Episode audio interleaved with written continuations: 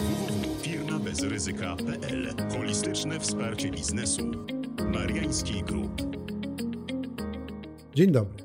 Nazywam się Adam Mariański, jestem partnerem Mariański Group. Zapraszam na podcast Spółki Nieruchomościowe, Nowe Obowiązki i Zagrożenia. Dzisiejszym moim gościem jest pan mecenas Bartosz Rodak, adwokat, doradca podatkowy w Departamencie Prawnym naszej kancelarii. Dzień dobry. Dzień dobry. Panie mecenasie, ostatnio słyszymy o spółkach nieruchomościowych. Dlaczego akurat ten typ spółki należy wyróżnić? Tak naprawdę spółki nieruchomościowe zostały wyróżnione z uwagi na to, że dla rządzących są one w jakiś sposób podejrzane, a jednocześnie akumulują dość duży majątek, no, który może być wykorzystany do uzyskania odpowiednich e, przysporzeń podatkowych. Natomiast w tym wypadku, o którym będziemy mówić dzisiaj, pojawił się też chyba trochę przez przypadek nowy obowiązek dla spółek nieruchomościowych, który wynika, tak jak mówię, no, z przypadku. To znaczy z nowelizacji ustaw CIT-owskich w 2020 roku, która spowodowała, że zostaną one objęte nowymi obowiązkami. No dobrze, to w takim razie co to jest ta spółka nieruchomościowa? Spółka nieruchomościowa po pierwsze nie jest osobą fizyczną, więc tutaj osoby, które posiadają duży majątek nieruchomościowy, ale sam, samodzielnie w ramach jednoosobowej działalności gospodarczej lub majątku prywatnego, nie muszą się martwić. Po drugie, musi być zobowiązany do sporządzania bilansu zgodnie z ustawą o rachunkowości. Po trzecie, zależnie czy jest to podmiot nowy, czy jest to podmiot już istniejący, musi spełniać odpowiednie e, wartości co do swojego, e, co do wartości rynkowej aktywów. To musi być 50% wartości rynkowej aktywów, e, musi stanowić wartość bilansowa nieruchomości albo wartość nieruchomości i wartość nieruchomości musi być większa niż 10 milionów złotych dla podmiotów nowych. To oznacza, że spółka nieruchomościowa tak naprawdę większość, swoje, przynajmniej połowę swojej wartości rynkowej czerpie z nieruchomości i te nieruchomości są warte więcej niż 10 milionów złotych. No to jest dość, dość wysoki poziom dla nowych podmiotów. Natomiast dla podmiotów istniejących to się kształtuje podobnie. Tak naprawdę dochodzi jeszcze jedno kryterium, to znaczy 60% przychodów tej spółki pochodzi z nieruchomości. No i tu jest pierwszy taki punkt problematyczny. Co to znaczy przychód pochodzący z nieruchomości? Czy to chodzi o to, że ona jest skomercjalizowana i chodzi o najem? Czy chodzi o to, że wykorzystywanie na własne we własnej potrzeby? Ustawodawca nie dał tutaj wyjaśnień, mm, więc należałoby przyjąć tą najbardziej radykalną wersję, to znaczy, że chodzi o wszystkie przychody, które w ogóle mają jakikolwiek związek z nieruchomością, czyli no na pewno przychody z komercjalizacji, z najmu, z dzierżawy, ale też przychody, jeżeli ona jest wykorzystywana na przykład, nie wiem, jako farma wiatrowa. Rozumiem, że to dotyczy wszystkich rodzajów spółek, poczynając już od spółki cywilnej, czy też umowy spółki cywilnej, poprzez spółki osobowe i spółki kapitałowe. De facto tak, jeżeli są one zobowiązane do sporządzania bilansu zgodnie z ustawą o rachunkowości, no bo tutaj przy spółkach osobowych i spółce cywilnej może być nie zawsze. E, nie zawsze. No dobrze, czyli rozumiem, że w tym kontekście pierwszy sygnał ostrzegawczy dla mm, właścicieli, wspólników takich spółek to jest wartość rynkowa czyli nie wartość w bilansie, tylko wartość rynkowa e, tych nieruchomości znajdujących się w spółce oraz to, czy jest sporządzane e, to e, sprawozdanie finansowe i na tej podstawie można określić, sprawdzić przynajmniej, czy mamy do czynienia ze spółką nieruchomości. Dokładnie tak. No, jest do przeprowadzenia tak naprawdę, już powinien być tak naprawdę na początku roku w większości tych spółek przeprowadzony audyt taki pod kątem zweryfikowania, czy ten, te regulacje, o których będziemy dzisiaj mówić, czy w ogóle nas dotyczą. No dobrze, to skoro już sprawdzimy, że nasza spółka jest spółką nieruchomościową, to powstaje pytanie, jakie obowiązki podatkowe ciążą na takiej spółce? Tak naprawdę te obowiązki podatkowe można podzielić na dwie grupy. Może trzy, jeżeli liczyć też obowiązki raportowe, które połączyłbym też z tymi obowiązkami niepodatkowymi. Po pierwsze, spółka jest płatnikiem. Mm, staje się płatnikiem w chwili, gdy jej udziały, akcje, ogół praw i obowiązków, czyli te wszystkie tytuły do uczestnictwa w spółce są zbywane, a dokonującym zbycia jest podmiot, który nie ma rezydencji podatkowej w Polsce. I jeżeli taka transakcja dotyczy co najmniej udziału w akcji tego ogółu dającego 5% głosu, praw udział, 5% udziału w zyskach albo ogólnej liczby tytułów uczestnictwa w danej spółce, to wtedy w stosunku do takiej transakcji, pomimo tego, że ona jest dokonywana nie pomiędzy spółką, a pomiędzy jej obecnym udziałowcem, a jej przyszłym udziałowcem, to spółka pełni funkcję płatnika. A jak o tym spółka ma wiedzieć, że te udziały, OPIO czy inne prawa zostały zbyte? Bo to jest ciekawe. No to jest właśnie problematyczne, no powinien, powinna tak naprawdę dostawać informacje od wspólników. No a jak Tutaj- nie dostanie? No i powiedzmy, że w spółkach akcyjnych faktycznie taki obowiązek jest, istnieje, no bo mamy zgłoszenia, e, mamy księgę akcji, mamy księgę udziałów w spółce ZO, no to jest dość, e, dość proste i, i to się powinno mm, odbyć, no ale w innych spółkach już jest troszkę bardziej to problematyczne. Fakt, że tam też najczęściej e, gdzieś się daje wyciągnąć ten obowiązek z, wynikający z KSH, no ale tak naprawdę znowu regulacja jest tym, tym kątem kulawa. Rozumiem, ale to znaczy, że tak naprawdę na spółkach ciążą wszystkie obowiązki związane z pełnieniem tej funkcji płatnika. A może tu przypomnijmy naszym słuchaczom, że płatnik to jest taki podmiot, który odpowiada za pobranie i odprowadzenie, obliczenie, pobranie i odprowadzenie podatku. Więc nie ta strona, która sprzedała udziały czy kupiła udziały, tylko właśnie spółka. Jeżeli ten podatek przez spółkę nie jest pobrany i odprowadzony, chociaż nie wiadomo od czego ma być pobrany, bo spółka nie jest stroną transakcji, czyli przede wszystkim nie jest zapłacony ten podatek, no to spółka ponosi pełną odpowiedzialność e, za to zobowiązanie podatkowe i jak rozumiem, członkowie zarządu tej spółki ponoszą ewentualnie odpowiedzialność karną skarbową Tak, za nieobliczenie, pobranie i, Dokładnie, odprowadzenie jeżeli, podatku. jeżeli mówimy o spółkach e, kapitałowych, to jak najbardziej. Tutaj jeszcze jest rozwiązanie wprowadzone, takie dwa rozwiązania, które są dość, e, powiedziałbym, problematyczne. E, To jest to, że po pierwsze, jeżeli transakcje na te 5% głosów są rozbite na etapy, czyli jednego miesiąca kupuje 1% akcji, drugiego miesiąca kupuje drugi procent akcji i tak dalej, i tak dalej, to jeżeli mi się ten, ta ilość transakcji sumuje do tych 5%, to i tak te obowiązki płatnicze muszą e, być zrealizowane. Co więcej, ustawodawca przewidział, że spółka niekoniecznie musi znać kwotę transakcji, no bo to jest jednak, nie wie i nie jest, nie jest stroną tej transakcji, no mamy tajemnicę handlową, może być to objęte poufnością, jaka była cena zbycia e, chociażby akcji.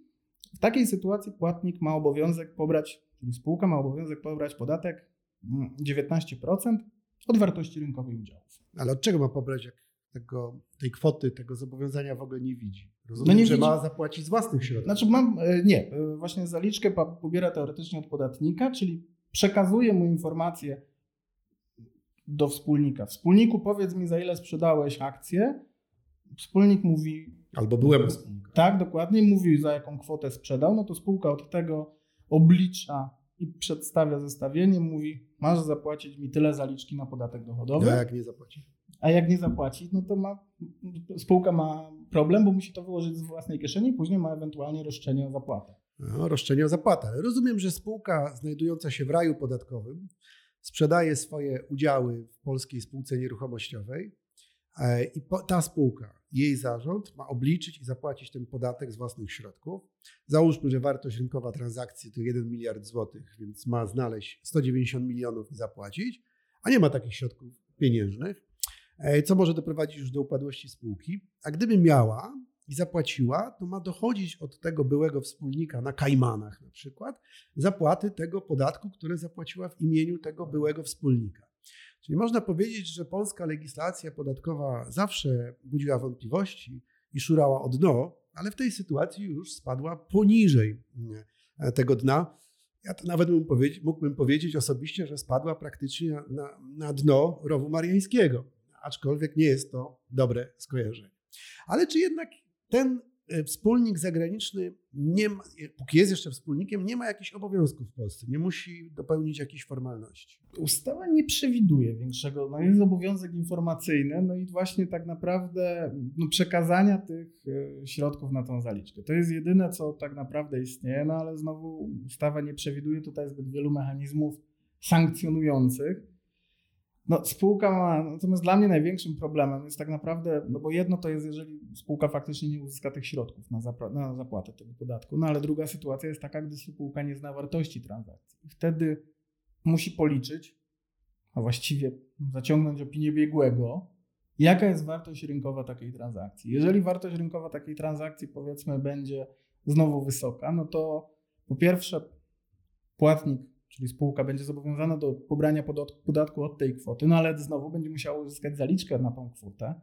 No i wtedy jest pytanie, co ma zrobić ten, e, co mają zrobić strony transakcji. Czy jednak ujawnić wartość transakcji i wskazać tą rzeczywistą podstawę opodatkowania, e, czy też zapłacić zgodnie z życzeniem, w cudzysłowie, spółki. No bo spółka jest płatnikiem. To spółka odpowiada za policzenie. No, spółka faktycznie nie miała tej wiedzy co do e, wartości transakcji, wykonała swoje obowiązki prawidłowo, więc jest pytanie, czy strony transakcji na, na udziałach, e, czy w ogóle mają prawo tutaj kwestionować to rozliczenie, przedstawiając inne. No wydaje się, że z takiego zdroworozsądkowego punktu widzenia na pewno tak, jeżeli ujawnią tę e, wartość tej transakcji. No pytanie brzmi, czy będą chciały ujawnić wartość tej transakcji.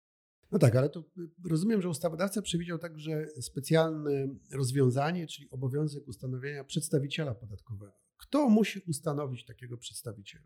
Przedstawiciela podatkowego w Polsce musi ustanowić spółka nieruchomościowa, która w myśl przepisów polskich nie jest polskim rezydentem.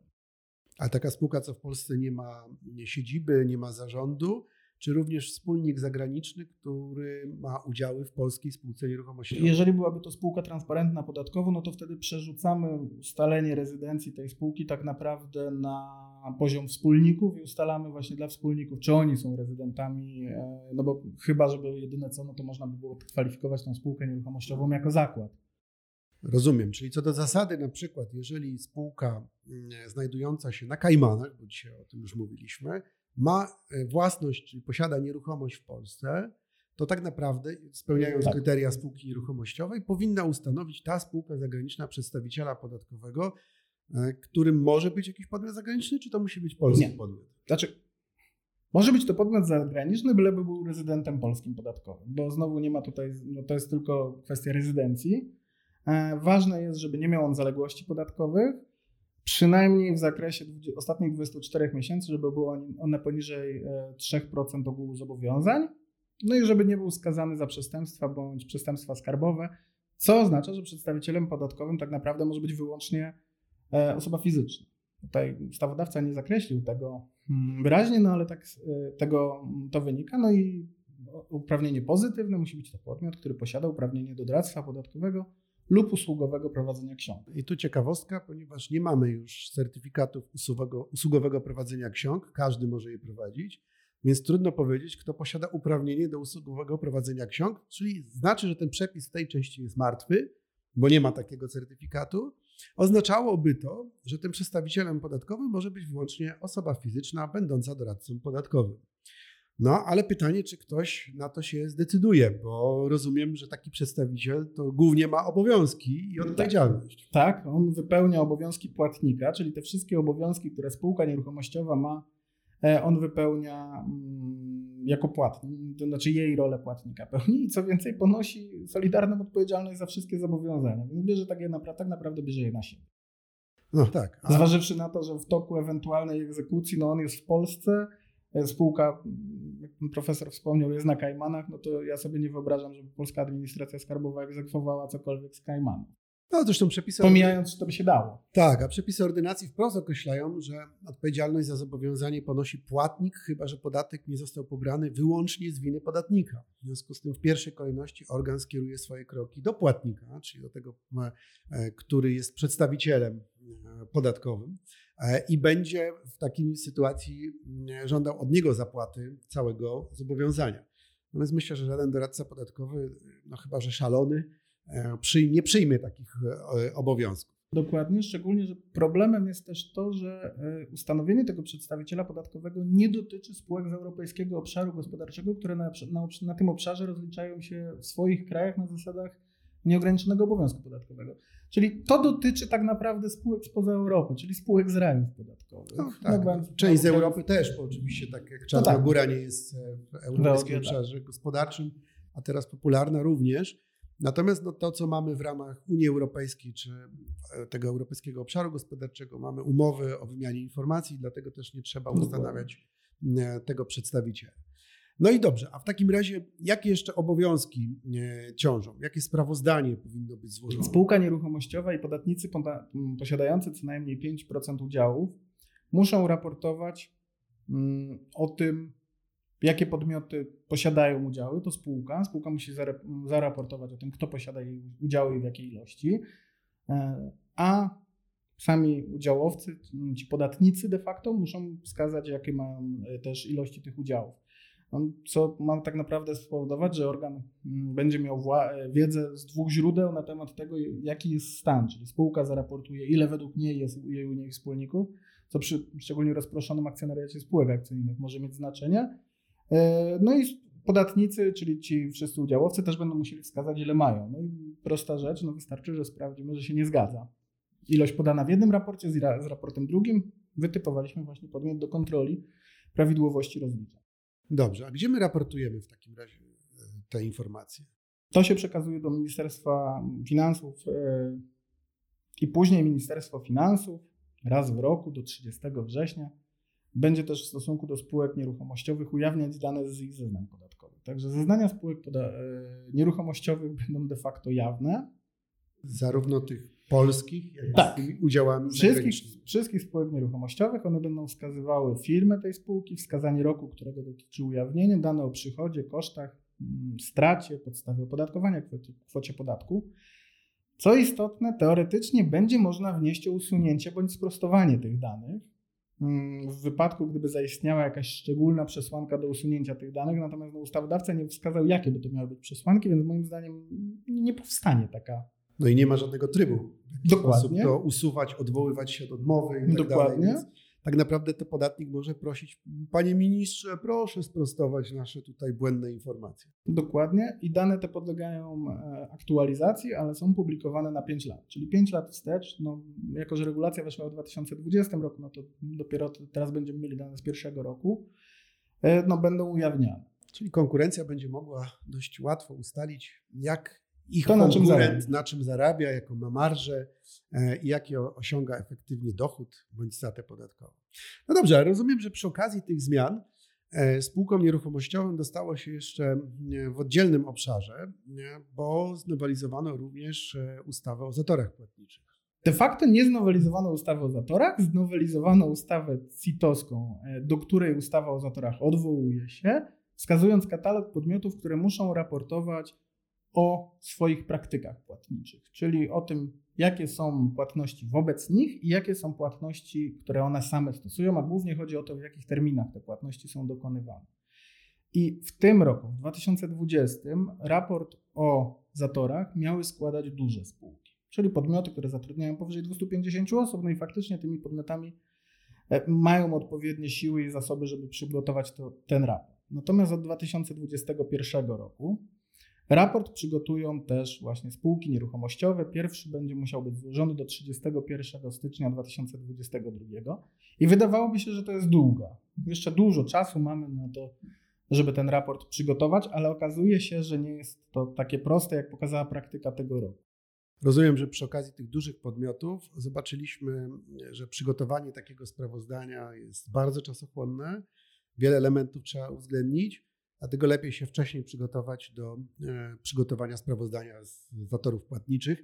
No i tu jest pytanie, co w ogóle to sprawozdanie zawiera, jakie elementy powinno No właśnie, zawierać. sam formularz, jak się wejdzie na stronę Ministerstwa Gospodarki przez e, stronę internetową, to sam formularz wydaje się bardzo prosty, bo on ma bodajże 8 do 10 pól do wypełnienia cyframi. On się po prostu wpisuje liczby. W pierwszej części wskazuje się wartość świadczeń pieniężnych otrzymanych w poprzednim roku kalendarzowym w rozbiciu na poszczególne okresy płatnościowe, to znaczy do 30 dni, pomiędzy 30 a 60, 61, 120 i przekraczającym 120 e, dni.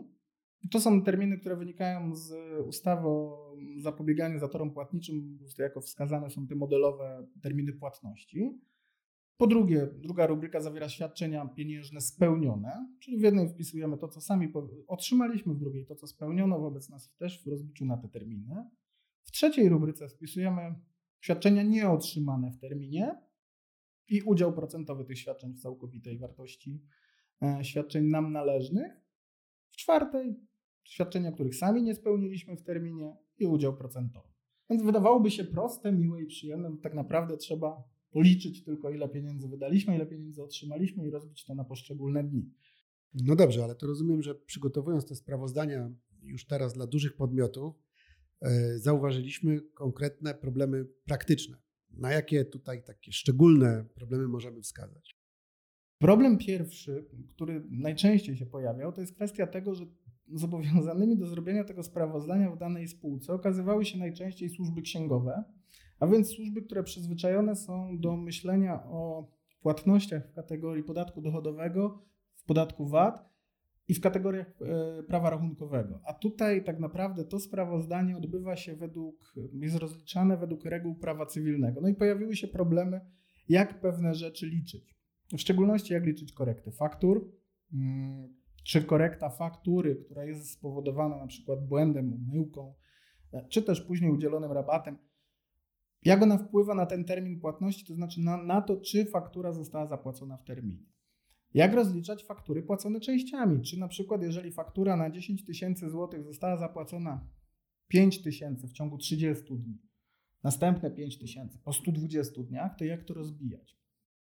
Oczywiście problem pojawił się taki, że programy księgowe, które są stosowane, najczęściej nie miały opcji listowania tego, nie miały opcji policzenia tego za nas, więc musieliśmy to zrobić sami. E, problem pojawił się z tym, jak rozliczyć należności przeterminowane, bo jedną z rubryk jest wartość świadczeń pieniężnych nieotrzymanych w poprzednim roku kalendarzowym w terminie. I tutaj pojawił się problem i wykładnia Ministerstwa mm, Gospodarki Ministerstwa Finansów była taka, że należy tutaj za, e, zaliczyć wszystkie świadczenia nieotrzymane w poprzednim roku kalendarzowym, a więc również świadczenia przeterminowane, mm, przedawnione, łącznie ze świadczeniami, których termin przedawnienia upłynął 5, 10, 20 lat temu. No co dla służb księgowych jest e, dramatycznie trudne do policzenia. W dużych podmiotach to było mm, tym, tym trudniejsze, że na tych transakcji było jak naj, e, dużo więcej, ale w spółkach nieruchomościowych myślę, że problem może być podobny, e, wynikający z tego, że tam z drugiej strony może nie być osób, które mają aż taką wiedzę, nie mają aż takich zasobów. No bo spółka nieruchomościowa może zarabiać bardzo duże pieniądze, może mieć te 10 milionów w jednej nieruchomości położonej, może to stanowić ponad 50% jej aktywów i być to spółka w zasadzie jednoosobowa albo spółka, która nie ma działu księgowości rozwiniętego, korzysta z outsourcingu i nie, nie, nie akumuluje takich danych. No ja rozumiem też, że to jest taki problem, że często i wewnętrzne służby księgowe, ale często mamy outsourcing księgowości i te osoby, te podmioty nie posiadają danych, które, informacji, które ma sama spółka, jak na przykład umowy dotyczące transakcji, Dokładnie. terminów płatności, odroczeń, Dokładnie, porozumień, często, często jest tak, Często tak było, że na przykład termin e, podany na fakturze, no, kontrahent ma termin na fakturze zapłaty podany taki standardowy dla siebie 7-14 dni, a z umowy wynikało, że termin płatności jest 30 dni. Znowu pojawił się problem, co wtedy? Co decyduje? Czy decyduje termin z faktury, o którym faktycznie służby księgowe najczęściej wiedzą, no bo tą fakturę na oczy widziały, czy umowny, o którym służby pojęcia nie miały? No dobrze, no to tych problemów widzę jest bardzo dużo. To pytanie zasadnicze, czy można się jakoś przygotować do tego raportowania?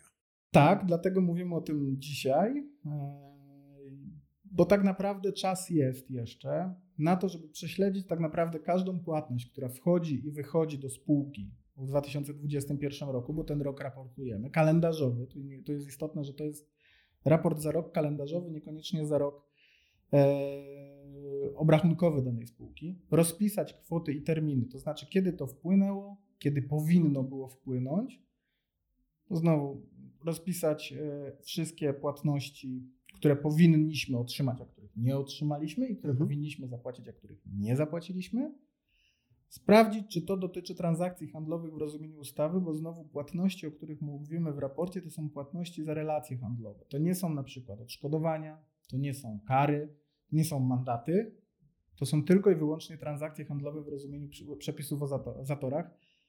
No i e, naszym zdaniem takim najlepszym wyjściem jest zautomatyzować ten proces. To znaczy najpierw sprawdzić, czy nasz aparat księgowy, nasz program księgowy potrafi tak naprawdę ten proces zrobić za nas, bo mówiąc wprost, no w dużych podmiotach okazało się, że to jest mrówcza robota, bo tych faktur jest tak dużo, tych płatności jest tak dużo, że prześledzenie wszystkich odrę odręcznie no jest jest bardzo problematyczne, a jeżeli mielibyśmy na przykład spółkę nieruchomościową, która komercjalizuje bardzo dużą ilość nieruchomości, to też tego mogłoby być dużo, no bo wystarczy, że prześledzi wszystkie faktury swoje za najem i nagle się okazuje, że tego, tych danych jest tak dużo, że no kilka miesięcy trzeba weryfikować. A problem jest taki, że no, termin też jest krótki. Tu mamy termin do 31 e, stycznia następnego roku. Więc już na przykład faktury grudniowe muszą być liczone de facto na bieżąco. No dobrze, widzę, że ten proces jest strasznie złożony. W związku z tym powstaje pytanie, czy może lepiej nic nie robić i to będzie mniej czasochłonne i kosztochłonne dla firmy. Teoretycznie zagrożenie jedyne, które pojawia się w przepisach, to jest e, wykroczenie. To jest odpowiedzialność karna za wykroczenie polegające na niezłożeniu w terminie, utrudnianie złożenia lub udaremnienie złożenia tego sprawozdania. Formalnie więc kara wysoka nie jest. No powiedziałbym, że niektórzy pewnie skalkulują sobie, że wysokość tej grzywny w stosunku do wydatków, które trzeba ponieść chociażby na przygotowanie programu e, czy przygotowanie tych danych, no, jest jakoś akceptowalna w ich praktyce. Natomiast istnieje dużo większe ryzyko, bo minister gospodarki, do którego te sprawozdania trafiają, może stwierdzić, że sprawozdanie zawiera dane nieprawdziwe lub nierzetelne. Oczywiście bierze to na podstawie danych powszechnie no, dostępnych, czyli głównie sprawozdań finansowych wskazywanych w rejestrze sprawozdań finansowych prowadzonych teraz przez, elektronicznie przez KRS. I na podstawie tych danych, jeżeli stwierdzi ich nieprawidłowość, nierzetelność, może zwrócić się do prezesa UOKiK o przeprowadzenie analizy praktyk stosowanych przez podmiot E, który to sprawozdanie złożył. No i wtedy prezes UOKiK-u może wszcząć postępowanie dotyczące praktyk rynkowych i nałożyć stosowną karę już według przepisów ustawy o ochronie konkurencji i konsumenta. I to już jest bardziej. Faktycznie proces jest troszkę bardziej złożony. Na chwilę obecną nie mamy sygnałów, żeby takie, e, takie postępowania się toczyły, ale biorąc pod uwagę, jak bardzo rozszerzy się katalog podmiotów, które będą składały te sprawozdania, no wydaje się, że ryzyko rośnie. No dobrze, czyli widzimy, że nie tylko obowiązki, ale także odpowiedzialność, odpowiedzialność e, karno-skorbowa, ale przede wszystkim przed prezesem UOKiK-u może być dotkliwa. W związku z tym najlepiej sprawdzić, czy spełnia się kryteria spółki nieruchomościowej.